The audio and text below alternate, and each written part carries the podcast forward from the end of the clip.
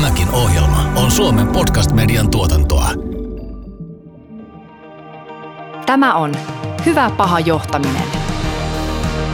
Jaakko, mikä sun mielestä on hyvä tyyli johtaa? Ei voi sanoa mitään yhtä oikeaa tapaa johtaa. Se oikea tapa johtaa riippuu täysin tilanteesta ja ennen kaikkea niiden johdettavien tarpeista. Aika hyvä vastaus. Hyvä paha johtaminen podcastissa käsitellään ihmisten johtamisen haasteita ja mahdollisuuksia. Menestyminen muuttuvassa maailmassa ja uusien mahdollisuuksien hyödyntäminen edellyttävät työyhteisöltä oikeanlaista johtamista. Podcast tarjoaa sinulle uutta ymmärrystä ja konkreettisia työkaluja hyvään ihmisten johtamiseen.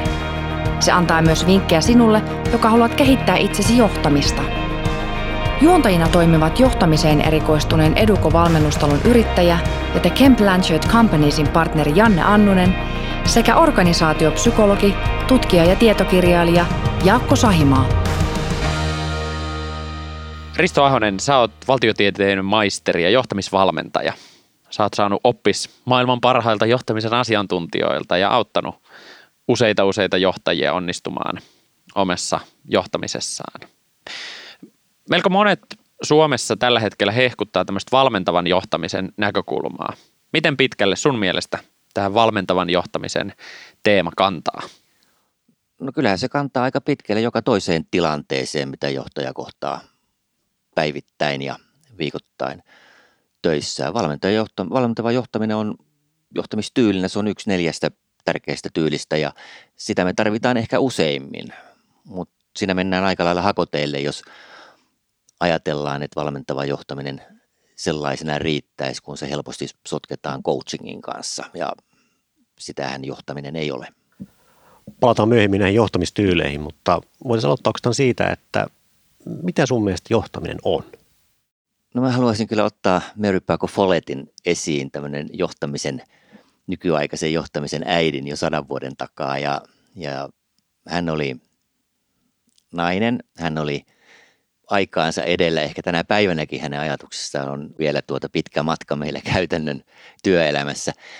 Mary Paco Follett, hänen tärkeimpiä ajatuksia, mitä hän, hän toi jo silloin hyvin kauan aikaa sitten esille, ennen kuin Chaplin teki nykyajan, on se ensinnäkin, että, että johtajan työtä ja ei, ei määrittele se valta, mikä hänellä on, vaan se, millä tavalla hän saa vallan tunteen siirrettyä omille työntekijöilleen.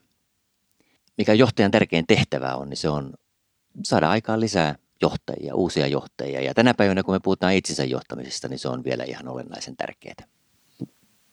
Tämä on hienosti sanottu tämä ajatus, minkä nostit esiin siitä vallasta ja vallan jakamisesta.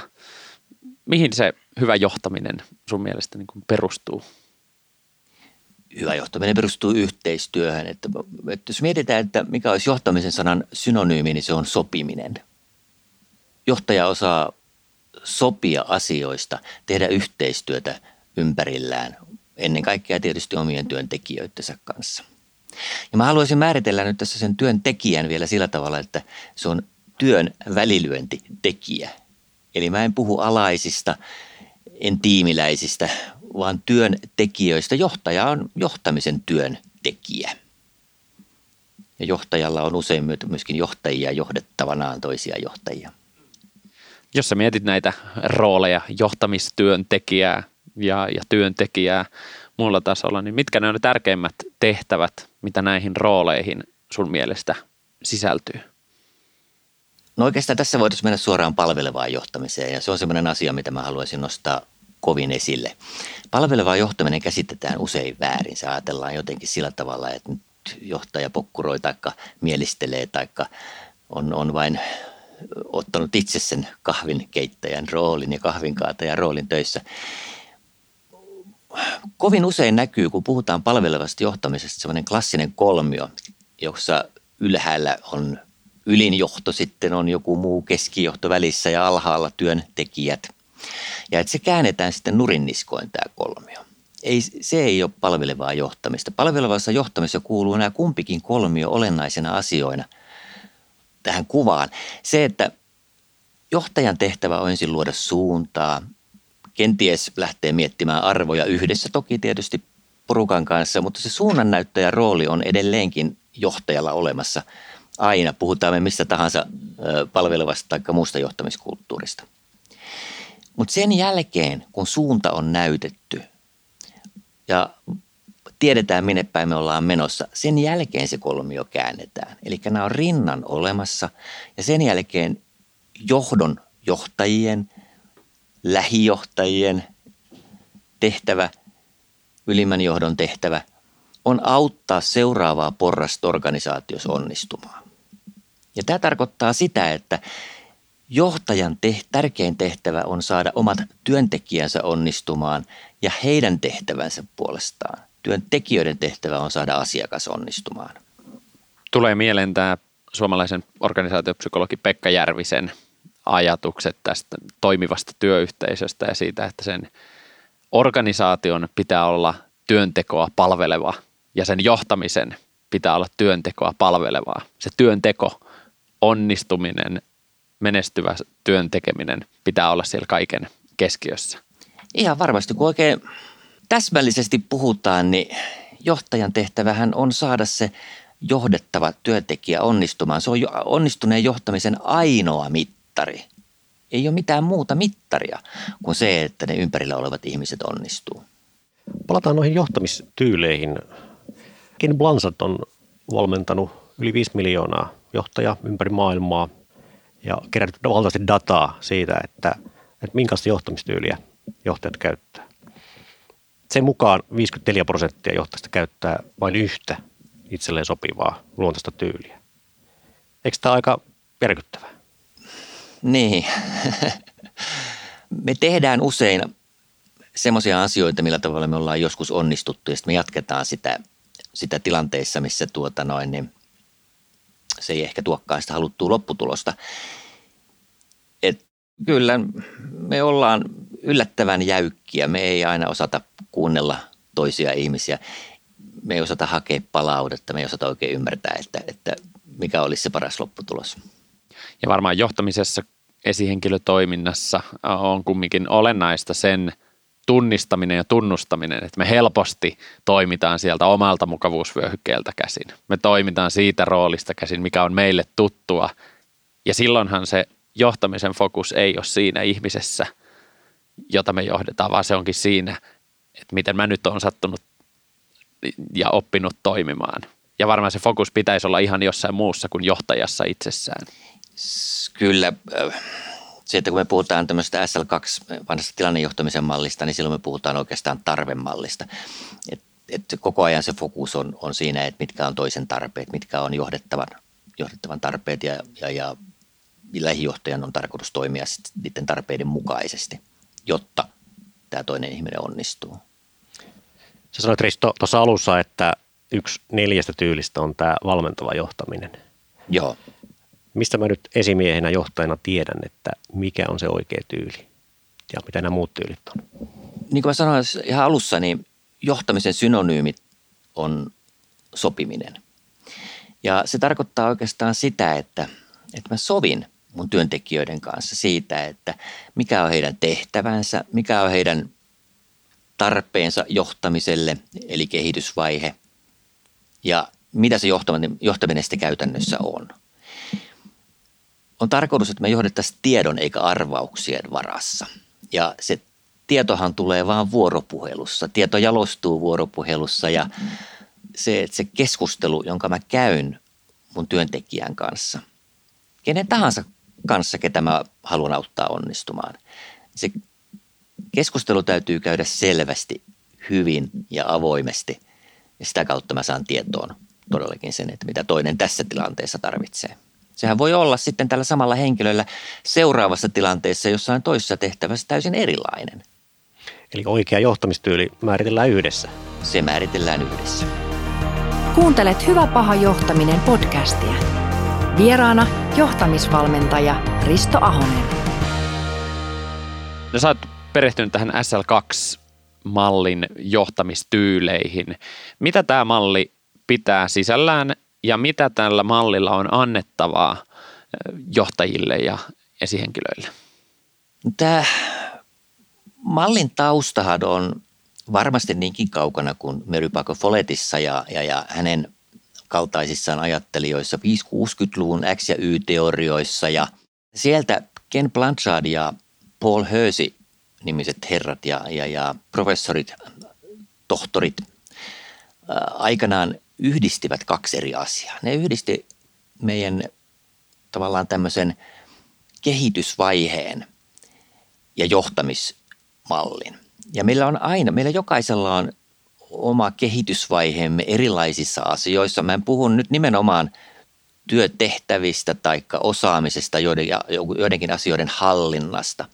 En ihmisestä niin kuin kokonaisena psykofyysisenä olentona, vaan, vaan yksinkertaisista, yksinkertaisesti siitä, että minkä näköinen osaaminen ja sitoutuminen meillä on erilaisiin tavoitteisiin ja tehtäviin.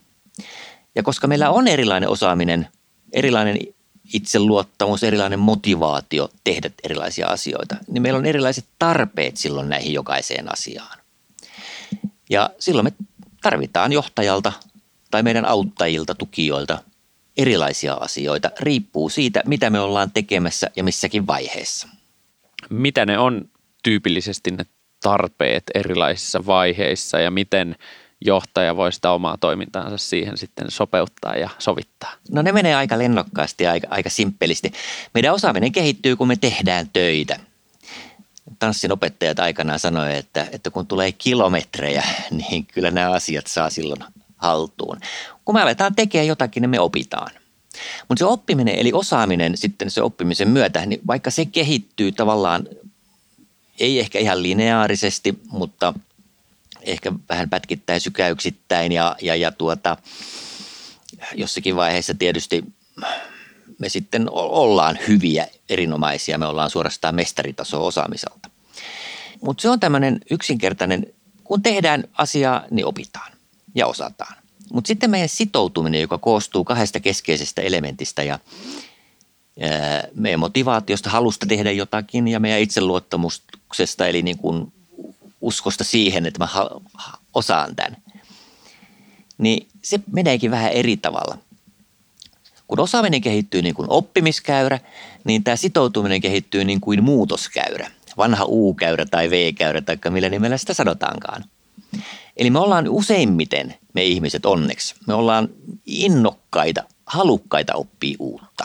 Se kuuluu meidän perusluontoon, että, että sitä ei voi kiistää millään muotoa – me halutaan oppia, me ollaan innokkaita alussa, meillä on vahva motivaatio uusiin asioihin, ei aina, mutta useimmiten. Ja meidän itseluottamuskin on vahva, mutta se ei vaan perustu todellisuuteen vielä siinä alkuvaiheessa, vaan siinä on usein semmoisia aika optimistisia kuvitelmia mukana. Ja sitten kun me aletaan tekemään, niin sitten koittaa se hetki. Jos joku on joskus lasketellut rinnettä alas kahdella suksella ja oppinut asian hyvin ja alkaa kokeilemaan sen jälkeen lautaa, niin huomaa kyllä, aika nopeasti sen kakkosvaiheen, sen frustraatiovaiheen tulevan jo pelkästään siinä, kun yrittää mennä hissiin sillä laudalla, kun se, oli, se on ihan jotain muuta. Eli tämmöinen turhautumisen hetki, kun, tajuaa, että tämä ei olekaan niin helppoa, mitä mä oletin. Ja se saattaa tulla kovinkin syväksi, tai se saattaa mennä pienillä kolhuilla, mutta kun me jatketaan tekemistä, niin meidän itseluottamus vahvistuu kun me huomataan, että okei, kyllä mä saankin tämän niin ensimmäinen lasku pystyssä vihdoinkin, hip hei. Ja siitä tulee itseluottamusta lisää. Me päästään tänne kolmosvaiheeseen, eli me osataan, me ollaan saatu vähän takaisin itseluottamusta ja motivaatiokin alkaa palautua hommaan, että kyllä mä tämän vielä saan haltuun. Ja vasta sitten päästään tästä kolmosvaiheesta eteenpäin, kun me ollaan riittävän paljon treenattu, koska mestariksi tullaan vaan harjoittelemalla. Ja mestari harjoittelee aina, mestarinakaan muuten ei pysytä. Tästä voidaan lähteä myöskin taantumaan, jos oikein, oikein huonosti käy tai ympäristö menee solmuun tai mikä, mitä ikinä voikaan tapahtua. Sä hyvin kuvaat näitä neljää vaihetta oppimisessa. Mitä se on sitten se oikeanlainen johtaminen ikään kuin näissä eri eri vaiheissa? Mitä se vaatii siltä johtajalta tähän eri vaiheisiin niin kuin sopeutuminen? Mä uskon, että jokainen suomalainen urheiluvalmentaja, nuori urheiluvalmentaja vähintäänkin, ja varmaan aika moni kokenut varttuneempikin osaisi vastata tähän just samalla tavalla kuin mä vastaan nyt. Eli se, mikä tämä tilanne on, me sen mukaan, missä toinen kokee olevansa sillä hetkellä, kysy, kuuntele, toimi sen mukaan. Silloin kun mä oon K1, eli tämmöinen innostunut aloittaja siinä ykkösvaiheessa, niin mä olen tietysti intoa piukkana, mutta mun osaaminen on aika heikkoa. Silloin mä tarvin tietysti paljon ohjeita. Mä tarvin opastusta, neuvoa, en niinkään rohkaisua, koska mä haluan valmis rinteeseen niin muutenkin. Mutta sitten kun mä olen siinä K2-vaiheessa, kun mä olen turhautunut, niin se on se hankalin vaihe valmentajalle, se on hankalin vaihe johtajalle, se on hankalin vaihe varmaan vanhemmalle lapsen kanssa jossakin asiassa, mitä tämä lapsi on opettelemassa, kun silloin tulee sitä vinkunaa kenties ja tulee sitä kitinää ja tulee semmoista luovuttamisen halua. Ja siinä kohtaa tarvitaan johtajalta kuuntelemista. Hyväksymistä sen, että toisella on harmin tunteet ja uudelleenohjausta edelleenkin. Ja tässä vaiheessa yksi aika tärkeä tässä ykkös- ja kakkosvaiheessa on Ken Blanchardin vanha viisaus siitä, että tärkein tehtävä johtajalla on saada, kun hän antaa uuden tehtävän jollekulle, niin saada tämä toinen kiinni itse teosta tekemässä jotakin oikein. Tässä on se kannustavan palautteen merkitys on valtavan suuri. Ei tarvitse kiinnittää aina huomiota niihin virheisiin, vaan ennen kaikkea niihin, mitä myöskin toinen onnistuu tekemään oikein. Nämä K1, K2-vaiheet on tämmöisiä niin sanottuja oppimisvaiheita. K3, K4 on sitten tekemisvaiheita ja niissä johtajan tärkein tehtävä on siirtyä pikkasen sivummalle. Ja nyt tulee valmentava johtaminen mukaan. Se, mitä me sanotaan Suomessa useimmiten valmentavaksi johtamiseksi. Silloin kun toinen jo osaa, silloin tehdään hyviä kysymyksiä ja pidetään oma suu riittävän usein kiinni, että ettei tule, annet, tule annetuksi neuvoja turhaan ja väärissä kohdissa. Eli voisi ajatella, että, että tota, jos mä käytän valmentavaa johtamistyyliä aina pääsääntöisesti joka tilanteessa, niin mä väärässä tilanteessa tuhlaan, tuhlaan niissäkin aikaa, mutta myöskin ehkä jollain tavalla myöskin kiusaan johdettavaa sillä, että, että jos hän tarvii, tarvii oikeasti sitä ohjausta. Niin, se on oikeastaan loukkaavaa silloin. Niin, toi on hyvä sana. Joo. Siitä tulee hätä ihmiselle, joka tarvitsee opastusta ja neuvoja. Että et ei se, se on aika hirveä asia, jos ei saa sitä apua, mitä tarvitsee. Ja, ja tämä kipuilu mun mielestä näkyy tällä hetkellä, kun me puhutaan tämmöisistä itseohjautuvista organisaatioista. Ja me puhutaan tästä valmentavasta johtamisesta, että usein, jos me vannotaan vaan tähän itseohjautuvuuden ja valmentavan johtamisen nimiin, niin ihmisille tuleekin aika orpo-olo, jos he ei saa sitä tukea ja sellaista johtamista, mitä he, he ehkä niin kuin kaipaisi. Joo, kun me puhutaan tästä SL2-johtamisesta ja tilanteiden mukaan johtamisesta, niin me ei puhuta niinkään persoonallisuudesta, mutta kyllähän sekin tietysti täytyy ottaa huomioon, että meillä on monta, monta tekijää, mitkä meidän täytyy ottaa huomioon organisaatioissa, muutosvauhti, ihmisten erilaisuus monessa eri mielessä. Mutta kyllä mä näkisin, että itseohjautuvuus on asia, mihin me, mitä meidän kannattaa edistää koko ajan, mitä suurimmassa määrin, mutta samalla ottaa huomioon se, että, että ei nyt tuota kaikkea sitä perinnettä, mikä, mikä meillä on, ei huonossa eikä hyvässä. Mä tarkoitan sitä, että me ollaan pikkasen perinteiden vankejakin, myöskin huonossa ja hyvässä. Mutta hyväksytään se, eikä, eikä pakoteta ihmisiä väärällä tavalla tulemaan toimeen yksin. Toi oli hyvä nosto. Sä sanoit, että tämä ei perustu persoonallisuuteen tai siihen, että me ollaan analysoitu jollain – profiililla, diskillä tai muulla, muulla tuota, ihminen ja sitten sen perusteella aletaan johtaa, vaan tämä perustuu nimenomaan siihen, että mikä sen ihmisen osaamisen ja sitoutumisen taso on suhteessa siihen tavoitteeseen. Joo. Onko tämä näin? Tämä on näin ja ehkä voisi sanoa myöskin yksinkertaistettuna. Tästä syystä oikeastaan tämä malli toimii ihan yhtä lailla Japanissa tai Argentiinassa tai, tai Suomessa tai Italiassa. Tämä, on, tämä toimii täysin ihan kulttuurista riippumatta miksi tämän teeman ymmärtäminen on jo, jokaiselle johtajalle niin tärkeää? Miksi on tärkeää se, että johtaja ymmärtää ne erilaiset tyylit, erilaiset tilanteet ja erilaiset tarpeet? Se on johtajan tehtävä. Et johtajan tehtävä on auttaa työntekijänsä onnistumaan. Että en mä oikeastaan näe mitään muuta keinoa siinä sen auttamisen onnistumisessa kuin vuoropuhelu ja se, että yhdessä sovitaan asioista. Mitä tapahtuu, jos johtajalla ei ole semmoista kykyä tämmöiseen oikeanlaiseen johtamistyyliin tai tilanteen johtamiseen? No siitä on oikeastaan, meillä on kolme vaihtoehtoa. Mä esimiehenä voin onnistua mätsissä. Tämä mätsi tarkoittaa sitä, että mä onnistun osuttamaan minun johtamistyylini siihen, mitä toinen tarvitsee, eli toisen kehitysvaiheeseen siinä tietyssä tilanteessa. Mutta sitten on kaksi muuta vaihtoehtoa. Mä voin ylijohtaa tai alijohtaa. Eli mä johdankin niin, että minä pidän esimerkiksi päätöksen teon ja opastan koko ajan, vaikka toinen jo osaa ihan hyvin, mutta minä sanon silti, että jo, mitä hänen tulee tehdä. Eli sitähän käytetään myöskin sanaa mikromanageeraus. Mutta ehkä vielä pahempi vaihtoehto on alijohtaminen, johon valmentava johtaminen usein johtaa. Alijohtamisella mä tarkoitan sitä, että mä en anna toiselle sitä opastusta ja, ja, ja ohjausta, mitä toinen tarvitsee. Mä jätän hänet silloin yksin.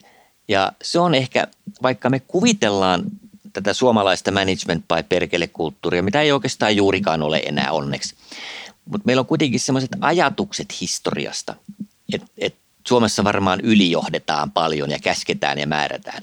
Mutta ehkä pitää vielä jossain määrin paikkaansa, mutta se käskeminen ja määrääminen on juuri alijohtamista, koska mä vaan sanon sulle, että mitä sun pitää tehdä, mutta mä en auta sua pätkääkään.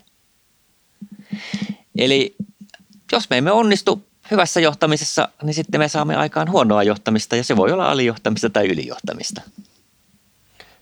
Joo, mustakin tuntuu sillä, sillä tavalla, että, että, että, että tota, me tehdään ehkä enemmän organisaatiossa sitä alijohtamista Kyllä. kuin ylijohtamista. Ja ehkä tämä ajatus siitä, että tehdään itse ohjautuvia organisaatioita, niin on johtanut myöskin osittain siihen, että käytännössä niin kuin se johtaminen on kadonnut sieltä. Ja sitten oletetaan, että me kaikki ohjaudutaan itseohjautuvasti. Niin tämä on ehkä, ehkä se suurempi ongelma. On. Johtuuko se tästä vai johtuuko se sitä kiireestä vai johtuuko se osaamattomuuden tunteesta vai johtuuko se kenties pelosta, että ei uskalleta olla läsnä lähellä omia työntekijöitä. Siinä on valtavan paljon erilaisia syitä. Että mä en usko, että välttämättä tuo itseohjautuvuuden korostaminen, se on ehkä joillekin johtajille tullut tavallaan tämmöiseksi niin kuin – mantraksi tai manipuloinnin keinoksi. Et ei, se ei, silloin hän ei ehkä ymmärrä, mitä itseohjautuvuudella haetaan ja, ja toivotaan. Niin se on semmoinen teema ja termi, jonka taakse on helppo ehkä paeta Joo. sitä omaa johtamisvastuutaan. No, no mitkä asiat sit työyhteisössä edistää tämmöistä hyvää johtamista? Mitkä on semmoisia tekoja ja toimia, joilla sitä hyvää johtamista saadaan aikaiseksi? Käytäntöjä, tapoja – keinoja. Ja sitten toisaalta ehkä toisesta näkökulmasta, mitkä on niitä semmoisia hyvää johtamista estäviä ja hidastavia, haastavia asioita. Vuoropuhelun lisääminen kaikin puolin on, on hyvän johtamisen edistämistä. Jos mä nyt sanoisin ja ajattelisin näin, että mitä hyvä johtaja voi tehdä varmistaakseen niin, että hän ainakin omassa lähiympäristössään tekee hyvin, niin hän voi tehdä ainakin nämä kolme asiaa. Se, että hän sopii niistä tavoitteista ja tehtävistä, sopii kehitysvaiheesta eli toisen tarpeesta ja sopii siitä, että mikä johtaminen nyt tähän toisen kehitysvaiheeseen parhaiten juuri tällä hetkellä sopii. Eli tehdä nämä asiat näkyviksi sopimalla niitä, niistä ja sen jälkeen ei jättää sitä siihen, vaan jatkaa vuoropuhelua erilaisin keinoin, yhdessä sovituin keinoin ja hakea palautetta johtamisestaan koko ajan. Että ehkä tämä, kun me puhutaan palautteista usein ja pidetään sitä kauhean tärkeänä asiana, niin mä sanoisin, että palautteen hakeminen on se kaikkein tärkein palautetaito. Jos muita palautetaitoja on se, että mä osaan käsitellä saamani palautteet, mä osaan antaa hienosti ja terävästi palautetta ja sopia palautteesta porukoiden kanssa, niin se palautteen hakeminen, sillähän esimies myöskin näyttää ja on roolimallina, esimerkkinä, esikuvana, että hän hakee palautetta ja mistä? Nimenomaan sitten johtamisestaan, sitten johtajan päätyöstä. Ja se myöskin varmistaa sille johtajalle sen, että hän on kurssissa. Että okei, tämä johtaminen, mitä mä nyt teen, niin, niin osuu kohdalleen. Tai menee vähän vinoon, jolloin voi muuttaa sitä, koska mun työntekijät kertoo mulle näin. Tämä on Hyvä paha johtaminen. Vieraana johtamisvalmentaja Risto Ahonen. Mikä Risto olisi konkreettisesti sellainen työkalu, millä mä luon sitä palvelevaa johtamista ja sitä vuoropuhelua? Niin, ja sillä myöskin luodaan valmentavaa johtamista ja se työkalu nimittäin on 1 plus 1.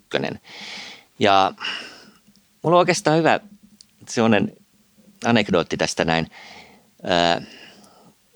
Yksi nokialainen kaveri aikanaan, mä olin mennyt Ouluun vetämään valmennusta ja hän oli mukana siinä ja sitten kun me päästiin valmennuksessa 1 plus 1 keskusteluiden kohdalle, niin sitten hän huudahti oikein sieltä, ai täältäks tämä on tullut, täältä SL2-maailmasta. Et hän sitten kertoi meille kaikille koko porukalle, että, jo, että hei, että kun hän tuli puoli vuotta sitten Tampereelta Ouluun, hän siirtyi, hän oli Tampereella tiimin vetäjänä, sitten hän oli uusi tiimi Oulussa ja se, sen uuden tiimin edellinen väistyvä vetäjä oli sitten opastanut häntä, että mitä käytäntöjä tällä tiimillä on ja oli niitä ja näitä ja tommosia juttuja. Ja sitten hän sanoi, että meillä on tämmöiset yksi plus yksi keskustelut. Että vaikka sä kaikki muut uudistaisit ja heittäisit romukoppaan, mitä tahansa teetkin, jätä tämä. Tästä meidän porukat, tähän ne on tottunut ja tätä ne haluaa varmasti jatkaa. No, mikä tämä 1 plus 1 oli, niin hän sitten sai kuulla, että se on sellainen, se on vaan semmoinen oikeastaan kerran viikossa tai kerran kahdessa viikossa. Sä tapaat jokaisen sun tiimin jäsenen erikseen, sulla on aikaa varattu vartti tai puoli tuntia, ei, ei missään tapauksessa enempää. Puoli tuntia on ihan ehdoton maksimi. Viikoittain, jos se on, niin varttikin riittää. Ja, ja se on oikeastaan niiden sun tiimiläisten palaveri. Se tarkoittaa siis sitä, että sun tiimiläiset tekee siihen agendan ja kertoo, mitä ne haluaa sinulta – et sun on aika helppo. Sä vaan odotat, odotat siinä, että sun tiimiläinen tulee ja hän tulee kertoa, mitä hän sulta tarvitsee. Hän oli vähän miettinyt, ahaa, että no noinkohan toi nyt, noinkohan toi nyt tuota noin onnistuu. Mutta kyllähän nyt sitten alkaa tekee pitää näitä. Ja sen puolen vuoden aikana, mitä hän oli pitänyt näitä 1 plus 1 ja ollut tämän Oulun, Oulu, oululaisen tiimin kanssa, niin hän sanoi, että hän tunsi ne ihmiset kymmenen kertaa paremmin kuin se Tampereen tiimin, edellisen tiiminsä, missä hän oli ollut kaksi-kolme vuotta. Että hän oppi tuntea sen porukan loistavasti. Ja se on näiden 1 plus 1 keskustelujen se valtava hienous, että ne antaa johtajalle mahdollisuuden olla loistava johtaja. Sillä tavalla, että hänen tiimiläiset tai työntekijät itse valmistelee asiansa, mitä ne ottaa esille oman johtajansa kanssa.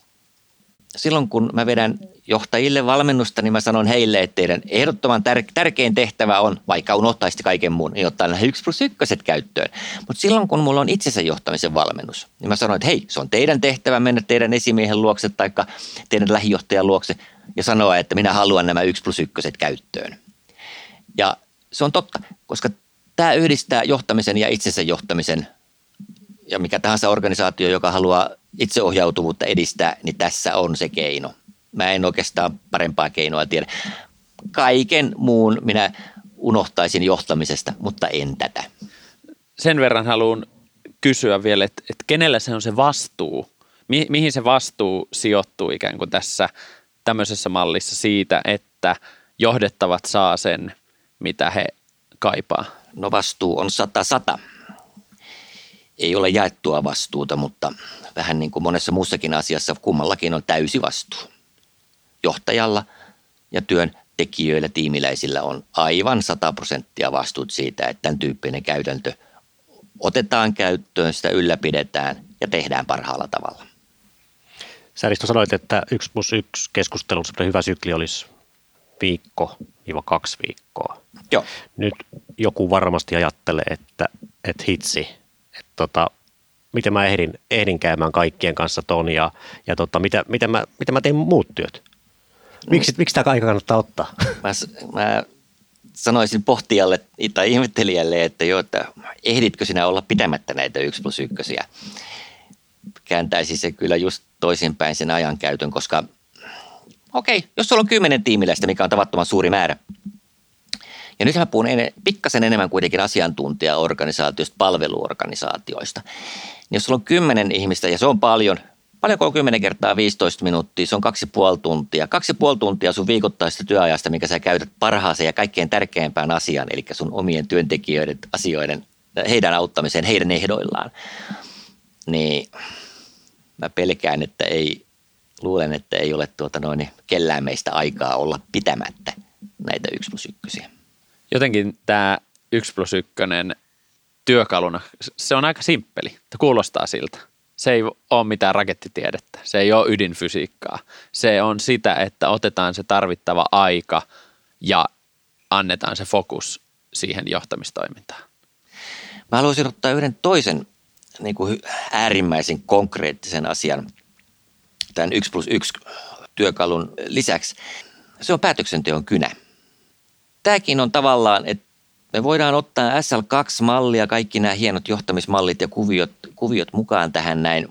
Ja, ja, ja silloin kun me otetaan, niin silloin me tiedetään se, että kun nämä K1, K2-vaiheessa olevat oppijat, innostuneet tai jo turhautumiseen edenneet oppijat, niin he vielä tarvii aika paljon opastusta ja ohjausta. Niin silloin päätökset niistä asioista tekee vielä se johtaja, heidän lähijohtajansa – ja kun jossakin kohtaa he saavat riittävästi osaamista, eli he siirtyy sieltä K2 K3, ellei jopa K4, eli he on tekijävaiheessa, niin heillä on jo kyky tehdä itsenäisesti päätökset. Siinä kohtaa on tärkeää, että esimies luovuttaa päätöksenteon kynän työntekijöille. Se on tavallaan sellainen taitekohta siinä kakkosvaiheesta kolmoseen menossa, mikä täytyy sanottaa sen takia, että kumpikin ymmärtää, että jo, että nyt johtamistyyli vaihtuu, koska toisen kehitysvaihe on vaihtunut. Mutta myöskin kun se päätöksenteon kynä konkreettisesti johtaja ojentaa työntekijälle, niin kellä se päätöksenteon kynä silloin on? Se on työntekijällä. Kellä se ei ole? Johtajalla. Ja tämä on semmoinen johtajaksi kasvamisessa tavattoman tärkeä asia. Ja se on se, että me uskalletaan antaa pois valtaa. Ihan niin kuin Mary Parker Follett sanoi, että johtajan tehtävä on siirtää valtaa toisille. Tämän saman asian hän sanoi jo Mooseksen appiukko Moosekselle 3000 vuotta sitten. Että kun sulla on ympärillä paljon päteviä ihmisiä, älä nyt Mooses hyvä tee yksin niitä päätöksiä, vaan siirrä päätöksiä. Hanki semmoisia fiksuja projektipäälliköitä ympärille, joille sä delegoit päätöstä. Mutta se, mitä usein tapahtuu tässä päätöksenteon kynätilanteessa, on se, että esimies jättää sen punakynän kuitenkin takataskuunsa. Se tarkoittaa sitä, että hän ei kuitenkaan luota riittävästi siihen, eikä uskalla, siis rohkene. Hän pelkää, ei anna sitä päätöksentekoa kunnolla työntekijöilleen, jotka toki voi tehdä virheitä. Totta kai se on selvä.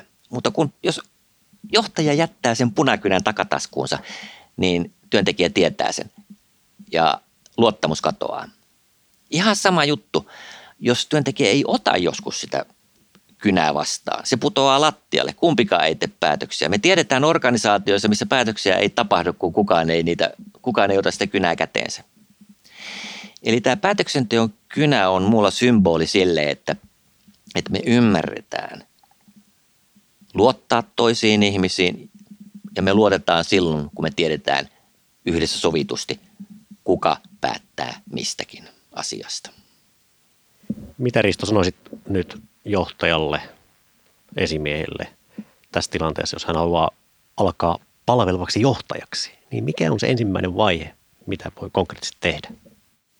Juttele ihmisten kanssa kysy, he, mitä he tarvitsevat ja sano, että sun tarkoitus on nimenomaan johtajana auttaa heitä. Sun tehtävä on kuunnella ensin, mitä he tarvitsevat ja heidän tehtävä, toisten ihmisten, on sitten sanottaa se oma tarpeensa.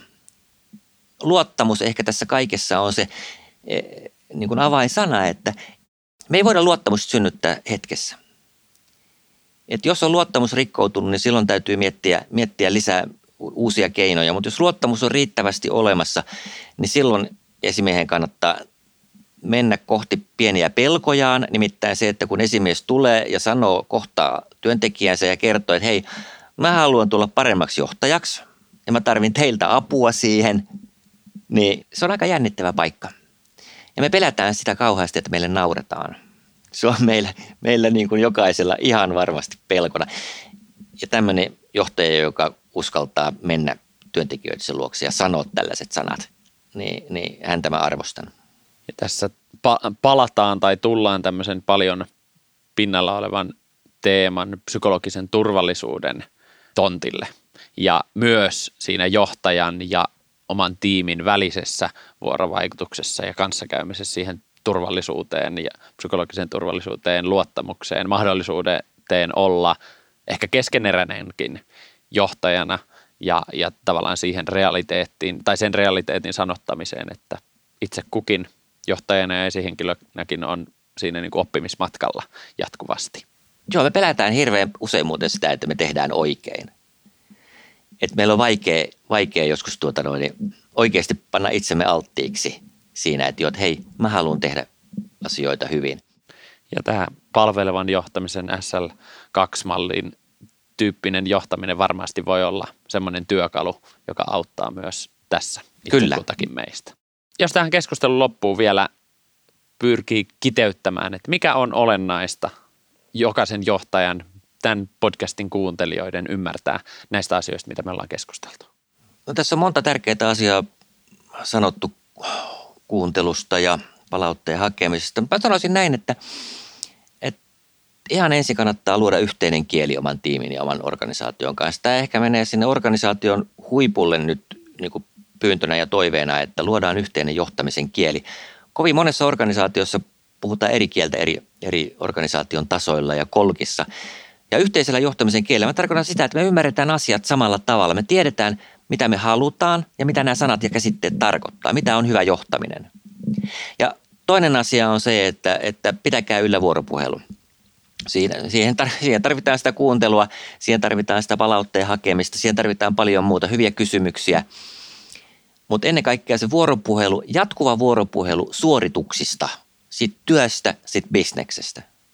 Kun meillä on yhteinen kieli, me ymmärretään toisiamme, ei tule väärinymmärryksiä. Ja kun me jatkuvasti käytetään sitä yhteistä kieltä hyvällä ja pidetään hyvä vuoropuhelu yllä, niin me saadaan sillä tavalla tieto jalostumaan ja tuloksia aikaiseksi. Kiitokset Risto hyvästä keskustelusta. Kiitoksia. Jos pidit tästä jaksosta, niin muista seurata meitä Spotifyssa tai tilaa meidät Apple Podcastissa, niin kuulet uudet jaksot ensimmäisten joukossa –